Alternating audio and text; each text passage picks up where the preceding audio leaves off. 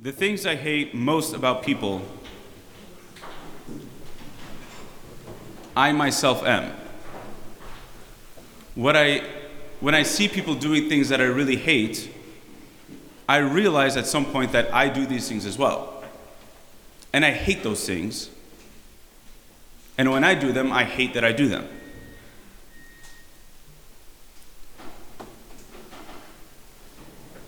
I hate when people are bullies. Sometimes I bully people. I hate when people are overly authoritative or strict. Sometimes I'm overly authoritative or strict. I hate when people neglect other people. Sometimes I neglect other people. I gave this homily yesterday, last night, and right after the homily and after the mass and everything, some lady came up, up to me afterwards and she said, Father, I said hi to you and you neglected me. So I said, Yeah, it's perfect timing. Now, this is not a con- uh, you know, public confession by me. Of course, I would never do that. But it is to say that it's very easy when we read this gospel reading or a gospel reading like this where Jesus is railing at the Pharisees. It's very easy to look at this and say, oh my gosh, those Pharisees were such bad people. You know, they were such hypocrites. They were such legalists. They were so strict. They were so much like this and that. It's very easy to look at the Pharisees and blame them. And yeah, I can understand. The Pharisees are really bad people. And when I read this gospel reading, I can say, mm, and I know some Pharisees in my life as well, and I think of this and that person that's in my life that sounds a lot like these Pharisees are. But when I read this gospel reading, the way I'm supposed to read this gospel reading, and the way you're supposed to read this gospel reading, is that I'm the Pharisee in the gospel. I'm not Jesus, I'm the Pharisee when Jesus is railing at the Pharisees and is saying, You hypocrites, he's speaking to me and he's speaking to you. Is that because Jesus is constantly fighting with us the way he does with the Pharisees? No, absolutely not. It's because this is kind of this is Matthew 23. This is getting towards the end of the of the Gospel of Matthew, end of the story. Jesus is in Jerusalem, he's in the temple. And we know the story, we know where it ends. He's going to do a few more things in Jerusalem, and they're going to crucify him. The Pharisees are going to have him crucified, the Jewish leaders.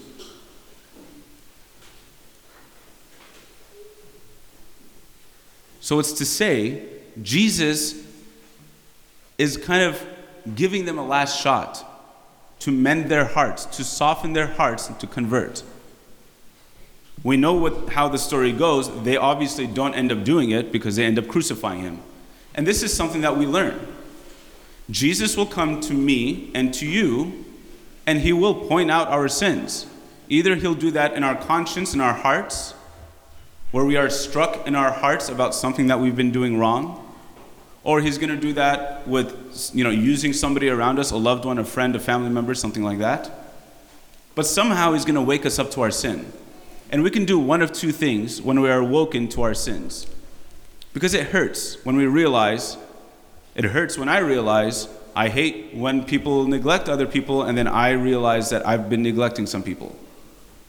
That's not a good feeling. We can do one of two things with that. We can be like the Pharisees and run away from the fact that we are sinful people and that we are hypocrites, that we are all the things that maybe the nastiest, most evil, horrible things that Jesus would claim us to be. We can run away. What the Pharisees do by running away is they reject Jesus and then they end up crucifying him. They end up killing off the problem, literally. But there are other ways to run away. We can pretend like it's not true. Oh, it's an exaggeration. There's no way I'm like that. Oh, what about all these other people? Or just ignoring it completely, or saying, blaming the person that's, that's, that's saying this to us, or getting mad at God because our conscience is bothering us, or our feelings are hurt, or something like that. All these are different ways of running away from the fact that we are sinful people, oftentimes hypocrites, most of the time bothered at other people because of something that's going on inside of us has nothing to do with them. Or the Christian response, as opposed to the Pharisaic response, the Christian response is to be like St. Peter. St. Peter denies Jesus three times. And then the cock crows. And when the cock crows, what Jesus prophesied, he realized came true. Jesus said, When the cock crows twice, by the time the cock crows twice, you will have denied me three times. And the cock crows, and St. Peter becomes aware at that moment of what he did. He denied his master three times. And what does St. Peter do in response? Does he run away? Does he go and support the Jewish leaders that are crucifying Jesus because he's bothering his conscience now? No, he weeps. He weeps. St. Peter wept because he realized his sin. When Jesus, earlier in the Gospel of Matthew, is again speaking to the scribes and the Pharisees, and they ask him for a sign, and Jesus says, Oh, an evil and, and, and, and, an adulterous generation asks for a sign. No sign will be given to it except for the sign of Jonah. And what does he mean by that? He says, The men of Nineveh will rise up against this generation and condemn it. Because at the preaching of Jonah, they repented. What does Jesus mean by that? He's comparing himself to Jonah. Jonah went into, the, into, the, into Nineveh and he said, Three days and God is going to wipe out Nineveh. Why? Because of how sinful the city was. What do the inhabitants of Nineveh do, the Ninevites? They repent with all their heart. They turn their hearts away from evil and back to God. They beg God for forgiveness. They weep for all their sins. They do penance. They, the king, all the way down to the, even the animals, begin to fast, sit on ashes, and do all these things. Acts of penance, deep penance, because they're sorry for their sins, and God spares them. At the preaching of Jonah, the Ninevites repent. Jesus is the new Jonah. He preaches to the inhabitants of Jerusalem, to the Jewish leaders, they do not repent. And so Jesus says, the Ninevites, who are not Jews, not believers in the true God, they will rise up at the judgment and condemn this generation because they repented. Why? Because they were confronted with their sins by a prophet, and they believed the prophet, and they experienced all the guilt of their sins, and they experienced all the shame of their sins.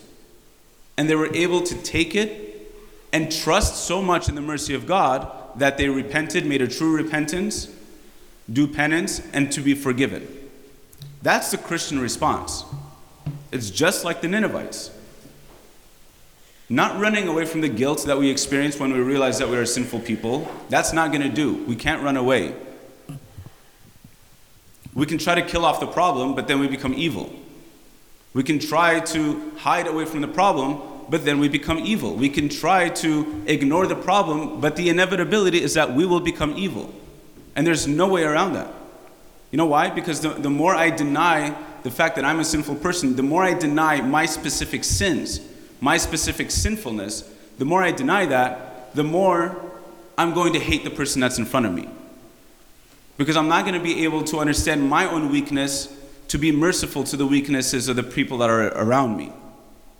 Instead, I'll think I'm greater than everybody else, and I'll judge everybody that's around me and condemn them just like the Pharisees do. Over and over and over again in the Gospels, this is why Jesus rails at them so badly. The Christian response, rather, is to say, No, I am a sinful person. I am a hypocrite. I am all these things. Whatever it is, my specific sins versus yours. I am all these things. And I feel guilty for it. But I'm not going to beat myself up. I'm not going to tear myself into pieces. I'm not just going to destroy my esteem, my self esteem, or something like that. I'm not going to do that because that's a sin and because I understand my sinfulness in its proper context the mercy of God.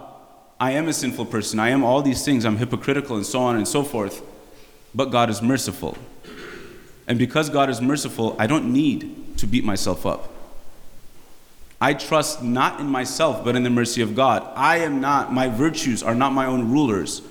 The love of God is the ruler of my life. And yes, I am sinful, and it's okay. I do my best. The grace of God will help me and it will sustain me. But God is my God. My virtues, my good works are not my God. God is my God, and God is good to me. Why do we sometimes want to run away from our sinfulness? because we think that if we are sinful, we are necessarily condemned, and it's just not the case. Jesus calls out the hypocrisy of the Pharisees here only because he wants to save them. He loves the Pharisees, and he wants to save them from their sins. But they don't want to be saved because they don't want to experience the shame and the guilt that comes with the need for being saved.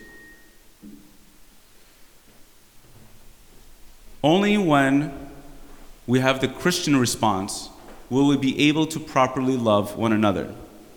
Because the more we run away from our guilt and shame, the more we run away from the pain that we are sinful people and hypocrites and all that, the more we are in our hearts going to judge other people and condemn them. But the more we're able to experience it, the more we're able to really feel it out in the context of the mercy of God, the more we're able to see other people as sinful, but living also in the mercy of God. And we'll see ourselves in the same boat. And then we can have empathy and sympathy for one another, and therefore we can love. Brothers and sisters, this is why Jesus says, How can you look at the speck that's in your brother's eye when you have a log in your own eye? See the speck in your brother's eye, but see it through the log that's in your own eye. This is the better way to do it. Brothers and sisters, I am a hypocritical person, but so are you. So is everybody else that you know. And all that means to me is that I and you and every single other person that you know is in deep need of the mercy of God. It is by that mercy that we live and nothing else. Amen.